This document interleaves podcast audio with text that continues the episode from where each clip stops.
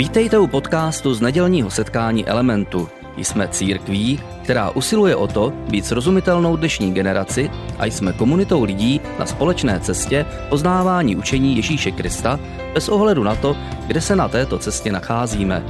Doufáme, že dnešní přednáška bude pro vás užitečná. Ode mě. Já jsem moc rád, že jste dorazili na konci dubna, ještě nás čeká je poslední neděle dubnu, příští týden, ale konec dubna. Doufám, že konečně začátek jara. Doufám, že jste se na to těšíte. Já jsem rád, že jste dorazili do Elementu. A jak už Eliška na začátku říkala, my probíráme v Dubnu příběh Petra. Petr muž, kterému říkali Skála. A probíráme jeho příběh, protože často v našem typu církví, protestantských církví, se více zaměřujeme na apoštola Pavla, protože apoštol Pavel je taková intelektuální síla, napsal většinu nového zákona, je to prostě, je to kabrňák. Petr nám často propadává trošku mezi prsty, protože si si nevíme rady a jako bychom se ho vzdali ve prospěch katolíků, kteří si ho přivlastnili rádi. A my naopak věříme, že Petr je důležitou postavou pro všechny křesťany, bez ohledu na naši tradici a skupinu, ve které se primárně hlásíme. A proto rozebíráme jeho příběh, abychom se něco od něho naučili. A říkali jsme si, že Petr je velice barvitá osoba. Je to osoba, která nás, ze kterou se můžeme identifikovat, protože eh, na rozdíl od některých těch eh, eh, intelektuálních obrů, tak Petr je velice lidský a velice srozumitelný. Je to horká hlava, je to člověk, který skáče s odvahou do věci, aby hned v příští minutě se ze strachu před jinýma věcma zastavil a nedělal nic. Je to taková, jako taková jako zvláštní zvláštní kombinace strachu a odvahy, kterou Petr prožívá a uh, uh, my jsme si říkali v těch minulých dílech několik otřesů, kterými prošel, emočních otřesů, uh, které z něho nakonec skutečně udělali přesně takovou skálou, kterou v něm Ježíš viděl už u prvního setkání, že ho potkal a když ho nazval skálou. A uh, je to, je to úžasný příběh, a minulý týden jsme Petra opustili uh, ve chvílích po letnicích, kdy uh, se stál takovým vůčím hlasem církví a společně s Janem, uh, společně s Janem uzdravili chromého u krásné brány a člověk, který se bál přiznat ke Kristu, najednou před tisíci lidmi se přiznával ke Kristu, protože se setkal se vzkříšeným mesiášem, protože byl naplněný duchem, to byla kombinace, která mu dala ohromnou odvahu, a, ale pak byl zatčený, byl uvrhnutý do vězení a e, když ho předvolají na výslech, říkají, měl bys, ty, měl bys nás poslechnout, přestat kázat o tom Ježíši. On říká, e, já nemůžu poslouchat lidi víc než Boha. Bůh mi řekl, že o ně má mluvit, protože já nemůžu mlčet o tom, co jsem viděl, co jsem zažil. A je to paradoxní, protože to je Petr, který pár týdnů předtím a e, když ho oslovila mladá otrokyně u ohně a u začení Ježíše, tak se k Ježíši nezná. Říká, nikdy jsem o něm neslyšel, vůbec nevím, o kom se bavíš. A stejný Petr o pár týdnů později a říká, já nemůžu mlčet, co jsem viděl a slyšel, je to prostě jasný. Vás, kterých jsem se bál před pár týdny, tak vás se vůbec nebojím. Bojím se pouze Boha a budu dělat to, co po mně Bůh chce. A, takže Petr a, začne prožívat spoustu a, zážitků, které jsou spojené s tou jeho vůči roli. A, vidíme tam další různé, a, různé momenty, zázračné momenty, uzdravení. A pak dokonce Petr zažije a, zvláštní vysvobození z vězení. Je znovu začený a tentokrát z vězení odejde skrze zavřené vězení, a, skrze a, zavřené dveře ho anděl dostane prostě pryč. Dveře se začnou před ním odevírat, kdy, když odchází, nikdo si ho nevšimne všimne, je to zázrak. Petr začne zažívat úplně nadpřirozené věci a stává se apoštolem, a, a to především apoštolem pro Židy, což si zasluhuje trošku vysvětlení, proč se bavíme o apoštolství a proč Petr byl apoštolem pro Židy. Takže co vlastně to znamená to slovo apoštol?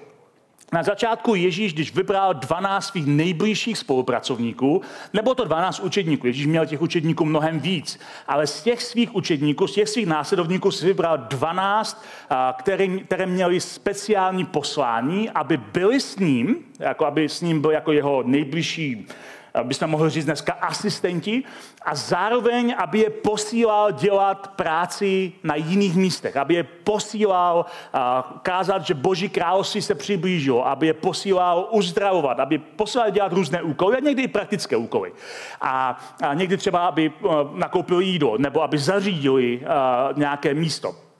A to slovo, že je posílal, je pro nás velice klíčové, protože apoštol znamená někdo, kdo je vyslaný. Znamená to vyslaný posel doslova. Je to někdo, kdo je vyslaný někým, aby udělal nějaký úkol. A to je velice důležité, protože apoštol vždycky je někým vyslaný.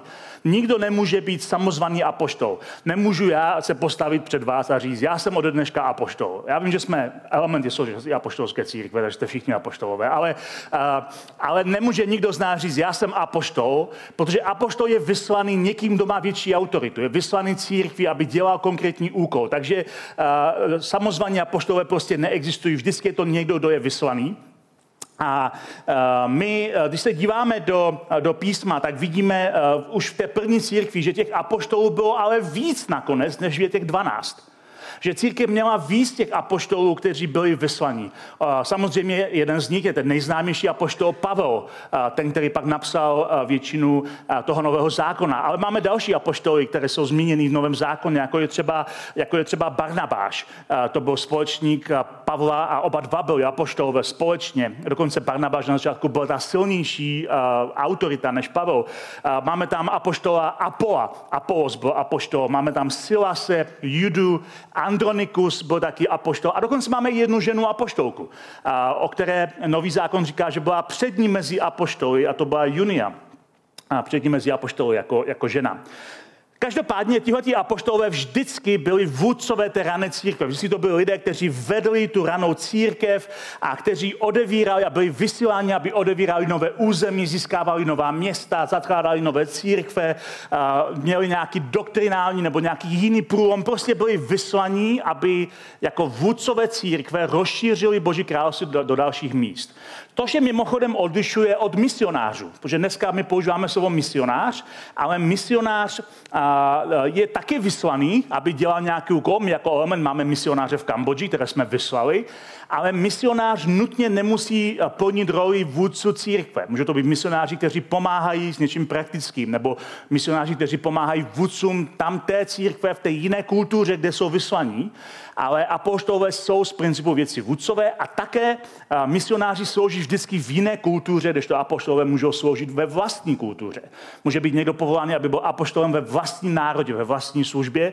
A ten, ten, ten, tenhle obraz, že apoštol může být v jiné kultuře nebo ve vlastní kultuře, vidíme krásně právě na srovnání apoštola Petra a Pavla, kdy jeden byl povolán, aby sloužil vlastním lidem, židům, a druhý byl povolán, aby sloužil jako žid pohanům, to znamená nežidům, lidem, kteří nebyli židovského původu.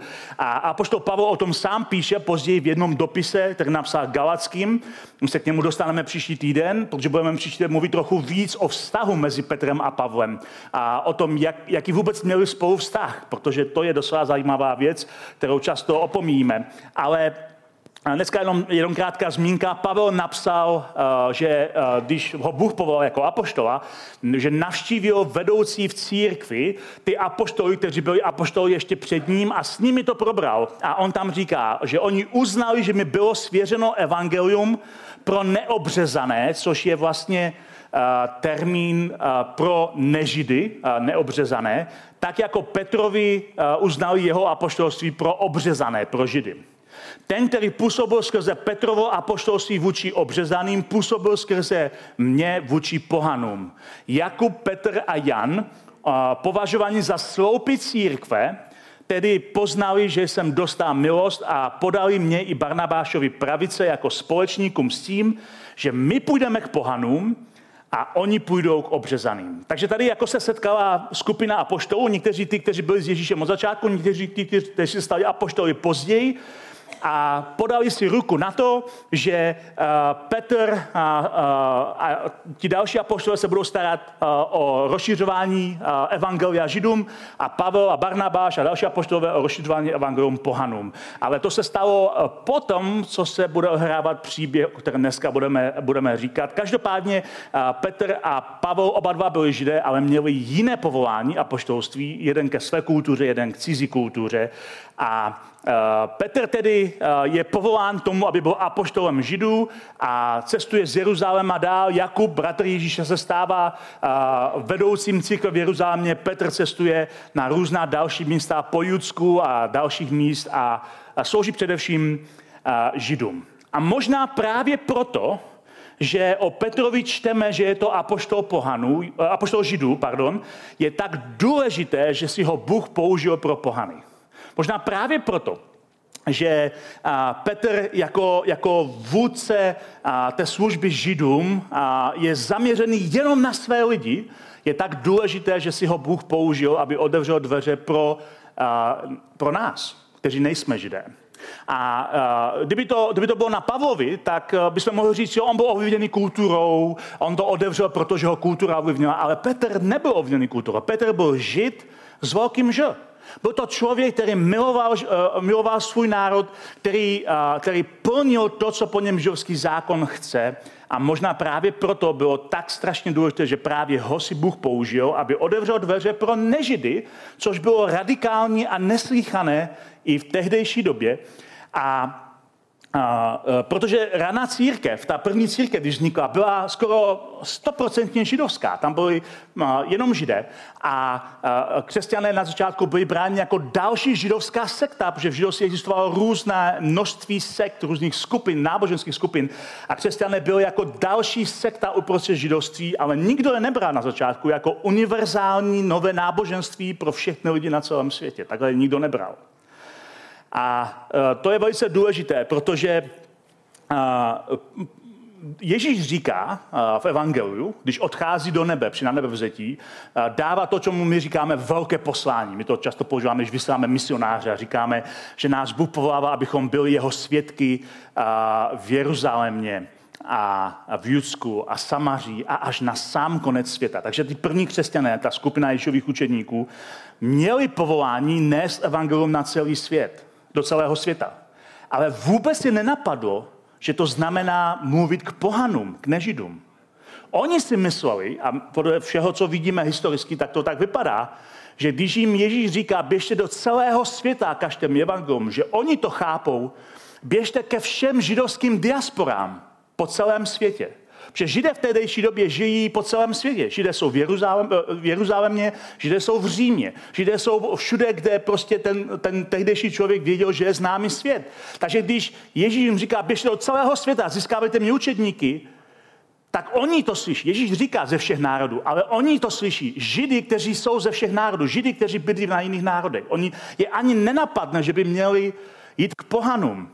A nenapadlo to ani Petra, Petra nenapadlo jít k pohanům. Petra napadlo jít podpořit práci svých eh, kolegů, kteří pracovali s Židy nebo s lidmi, kteří byli jako Židé. Jde do Samaří podpořit práci Filipa, to byla další generace vůdců té první církve.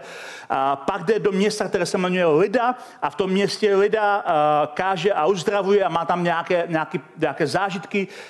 A kousek od Lidy, nedaleko od Lidy, je město, které se jmenovalo Jopa. Dneska je to město, které se jmenuje Jaffa a, a je to součást Tel Avivu, je to, je to starobylé město, velice staré město, je to město, které, a, které a, z Bible známe ze starého zákona. Z tohohle města vyplul Jonáš na svoji slavnou cestu, a, neslavnou cestu spíše. A, a je, to, je to město, které dokonce hraje svoji roli i v řecké mytologii. A, a, je to prostě, je to starobylé město.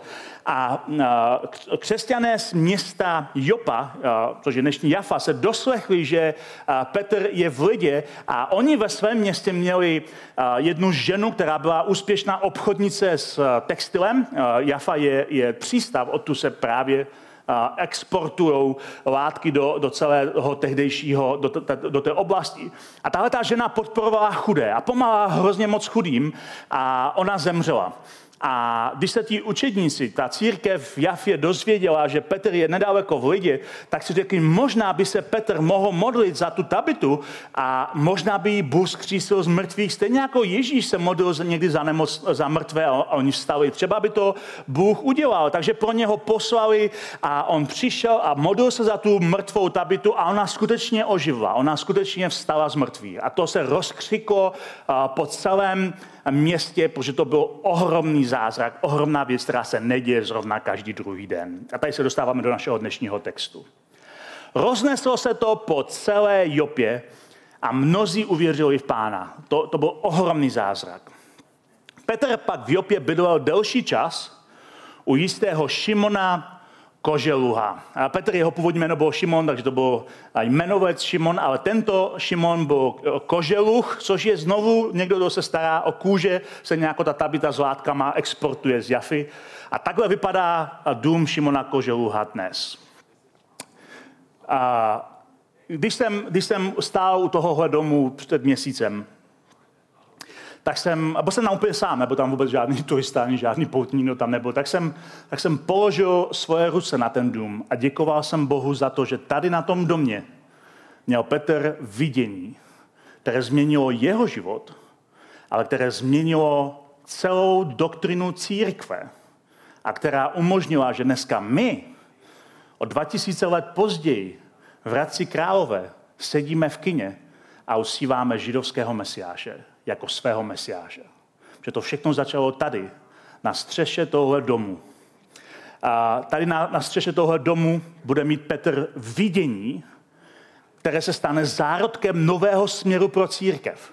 Petr se stane klíčovým člověkem, který odemkne úplně jinou alternativní budoucnost. My jsme nedávno ten příběh rozebírali více v sérii Šepot, křičený ze střech, nebudu ho rozebírat dneska takhle dopodrobná, ale Eh, jádrem toho příběhu, eh, kdy Petr má to vidění, bylo, že eh, na sever od Jopy, asi 50 km, je město, které se jmenuje Cezarea, a, my říkáme Cezarea Maritime, nebo přímořská Cezarea, protože těch Cezarí bylo víc, aby se nám to nepletlo. A to bylo hlavní město římské provincie Judea. Takhle vypadají ruiny dneska toho města Cezarea Přímořská, kde sídlil mimo jiné Pilát. Měl tam, měl tam svůj palác. A to bylo místo, odkud Římané vládli celému Judsku.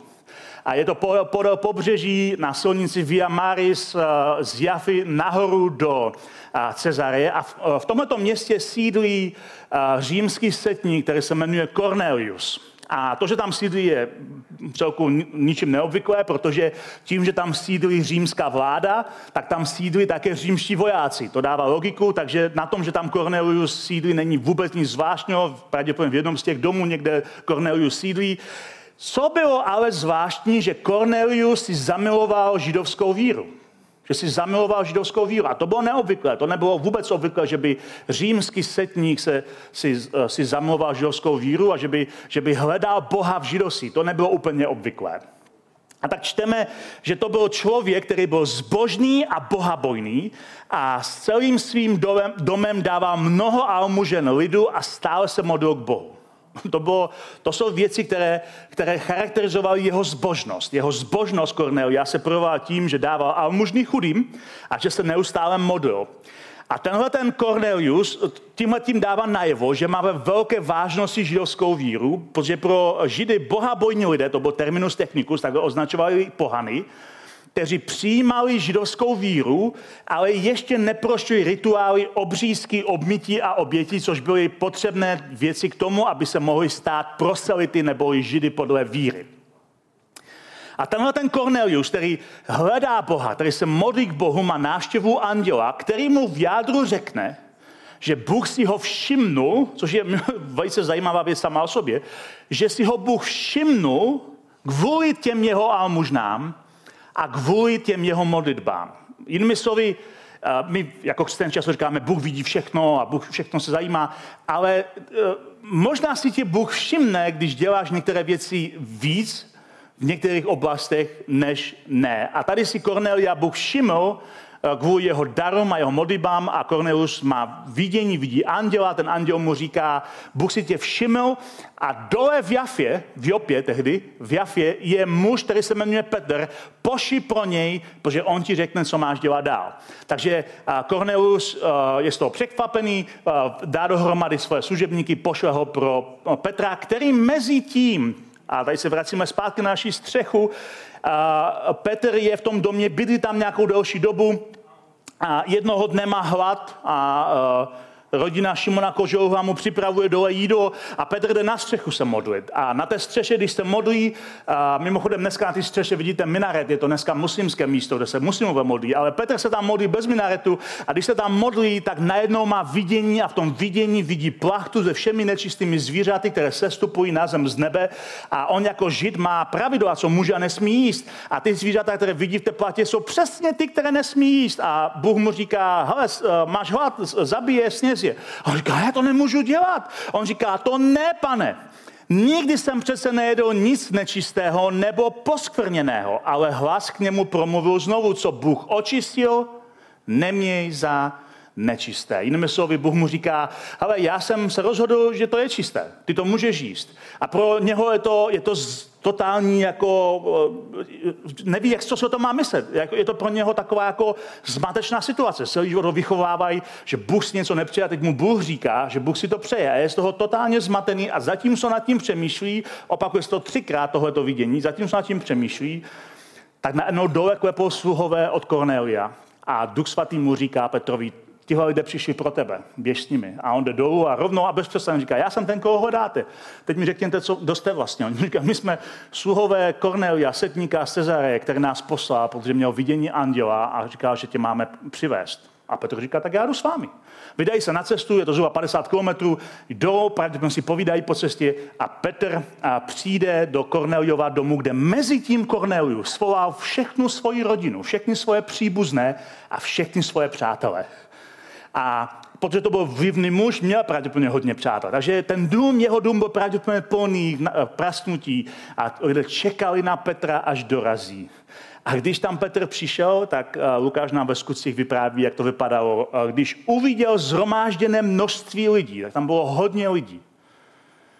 Když uviděl zhromážděné množství lidí, řekl jim, sami víte, že pro Žida je nepřípustné, aby se stykal s cizincem nebo ho našťoval. Bůh mi však ukázal, abych žádného člověka, neměl za nečistého nebo poskvrněného. Najednou to Petrovi dává smysl, to vidění, které viděl. A tak jsem bez námitek přišel, přijal vaše pozvání a přišel jsem. Mohu se tedy zeptat, proč jste mě pozvali? Všimněte si, Petr vlastně furt neví, proč tam je. Ale ví, že to po něm Bůh chce a to vidění mu najednou dává smysl.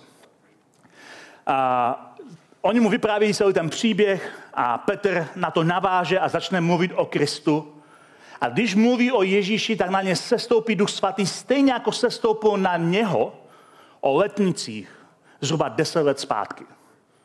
Protože to, co se stalo v Korneliově domě, se stalo zhruba deset let po letnicích. To znamená, že zhruba deset let církev, židovská církev, vůbec se nenapadlo jít k pohanům a zvěstovat evangelium pohanům. Sem tam možná výjimečně někomu něco řekli, ale jako, že by to byl jejich směr, získávat celý svět, rozhodně ne. Deset let se starají sami o sebe. Deset let Petr cestuje a káže židovským diasporám, kde to jenom jde. A najednou káže skupině pohanů, ze kterými jako žid nemá vůbec být v jedné místnosti. A s těmito lidmi najednou uh, zažívá to, co zažil před deseti lety, když se stoupil na něho duch svatý o letnicích. Uh, to, co se stalo v Cezareji, jsou pohanské letnice. Jsou to letnice, které se upínáme my, kteří nejsme židé. Jsou to letnice, které, eh, které eh, znamenají předěl v historii církve.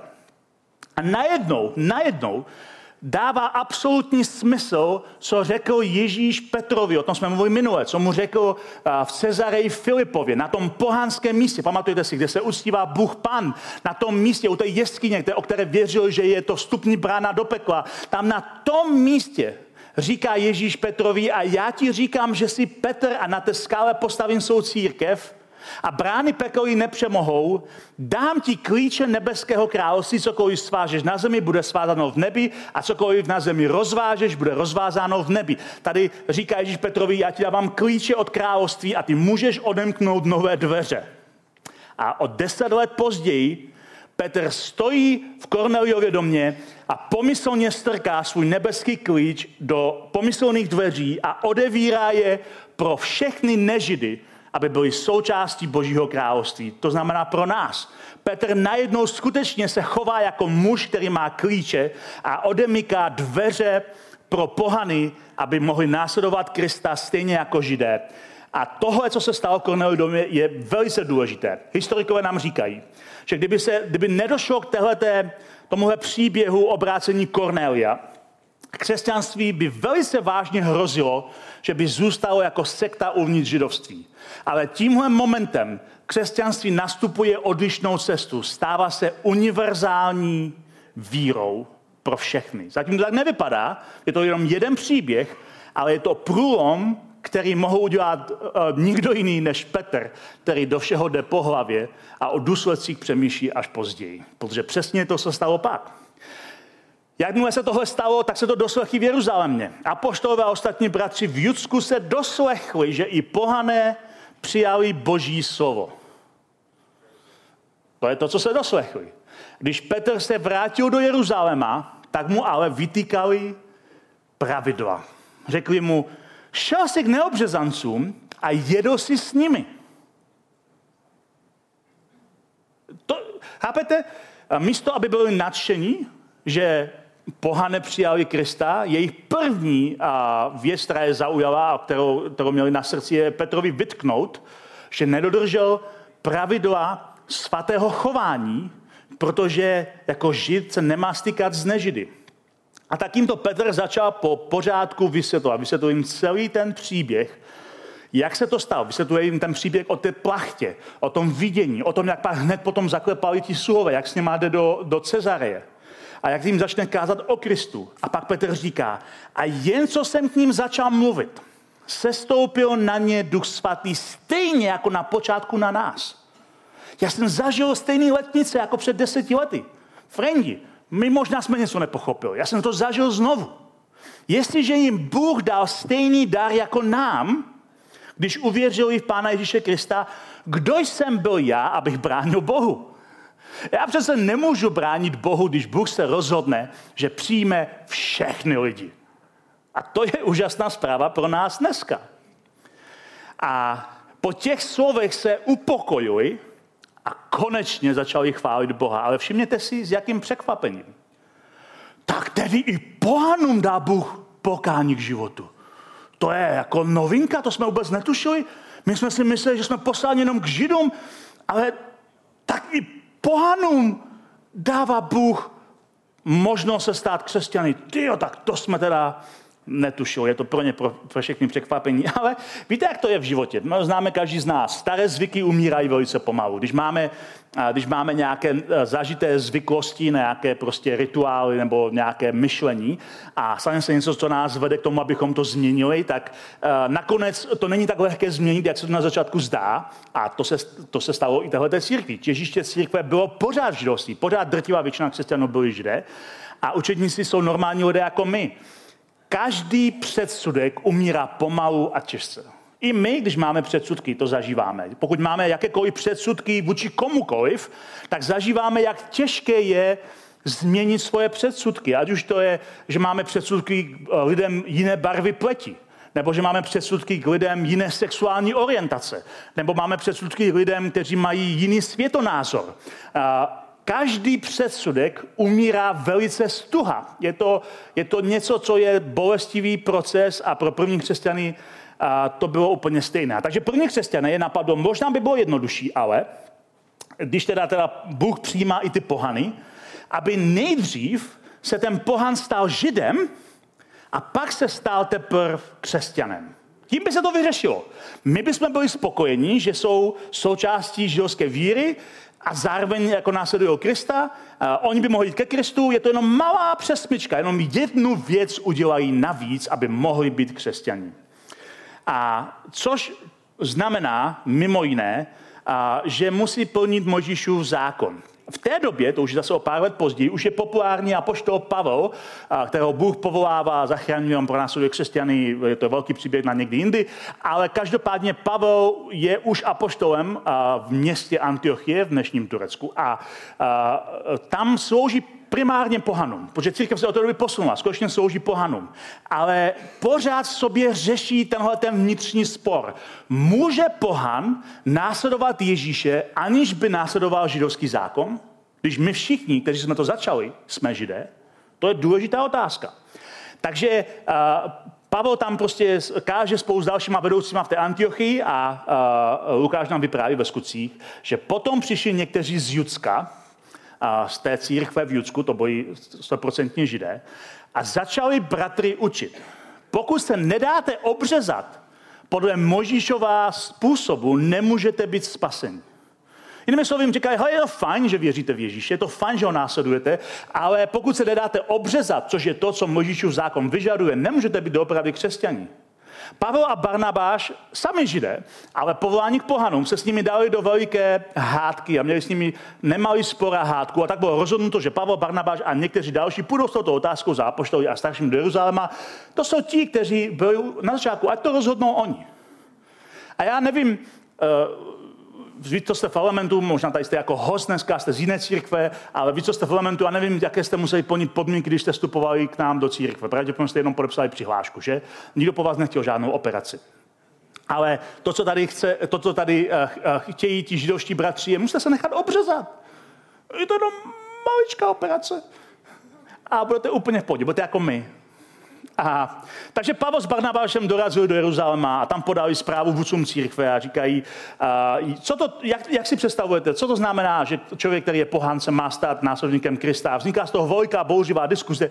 Celá ta, a, celá ta, ti vedoucí církve, kteří byli v té době už ro, košatí a rozlezí se sjeli a všichni se hádali, a, není žádné tak fascinující místo, jako když se sejdou křesťanští vedoucí a všichni se společně hádají. To je fantastické, takže a, a, někdy to musíte zažít. Takže se prostě hádají a přou se a jedni říkají, ne, prostě to musíme držet, jsou to naše, je to naše kultura, a druhý říkají, ne, to je prostě překonaná kultura.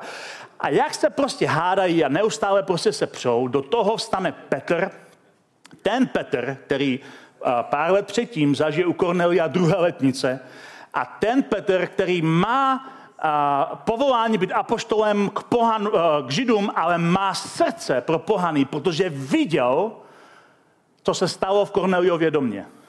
On dokonce tehdy řekl, že Bůh se podíval do srdce těch pohanů a viděl to, co se mu líbilo a proto jim dal Ducha Svatého. Takže tenhle ten Petr má srdce pro pohany a tenhle ten Petr uh, vstál. Po velikém dohadování vstál Petr a promluvil k ním bratři.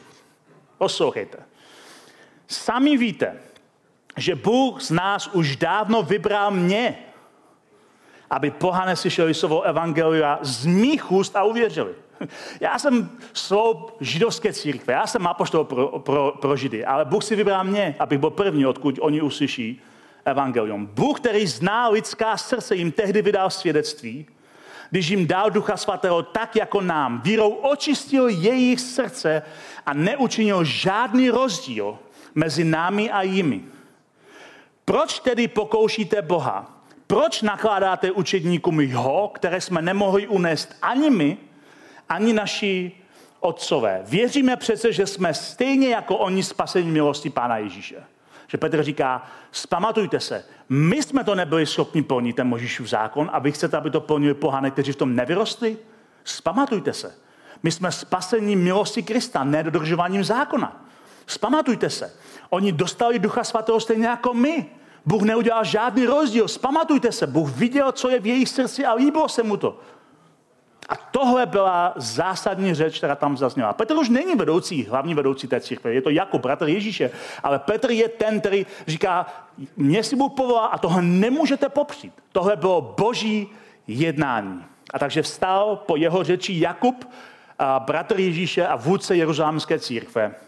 A říká, Šimon tu vyprávěl, jak Bůh poprvé navštívil pohany aby z nich přijal svůj vlastní lid. S tím se plně zhodují slova proroku a pak začne takové mini kázání, ve kterém říká to, co říká Petr, je naprosto pravda. My musíme změnit naše myšlení. My musíme změnit náš přístup. My dokonce musíme změnit naši teologii. Protože když Bůh odevírá dveře, tak je nikdo nemůže zavřít.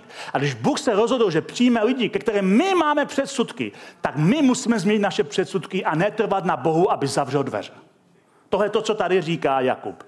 A na konci toho, uh, toho proslovu Jakub říká, proto soudím, a církev pak uzná, že líbí Bohu i lidem, proto soudím, abychom pohanům, kteří se obracejí k Bohu, nečinili potíže. A to je jeden z nejdůležitějších veršů, který vůbec v Novém zákoně je.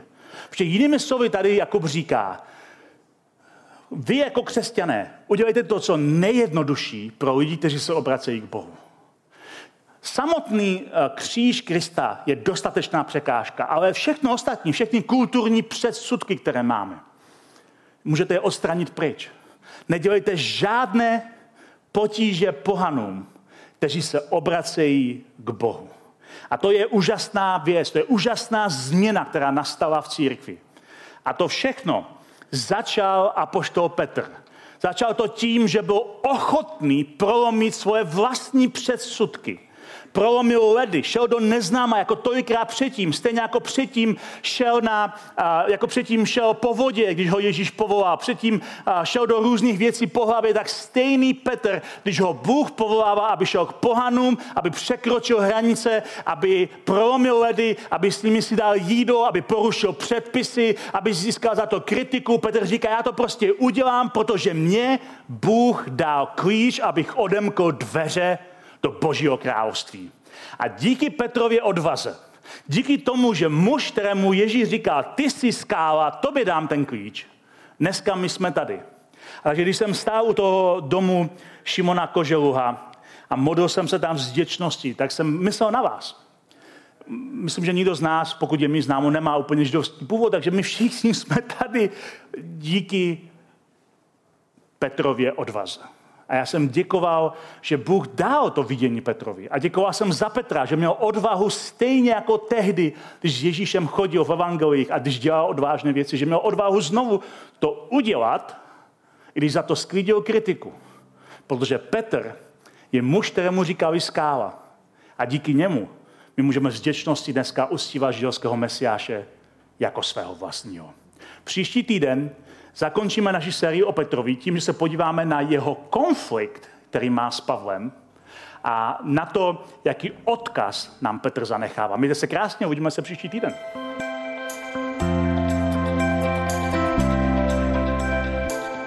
Děkujeme za poslech přednášky z nedělního setkání Elementu.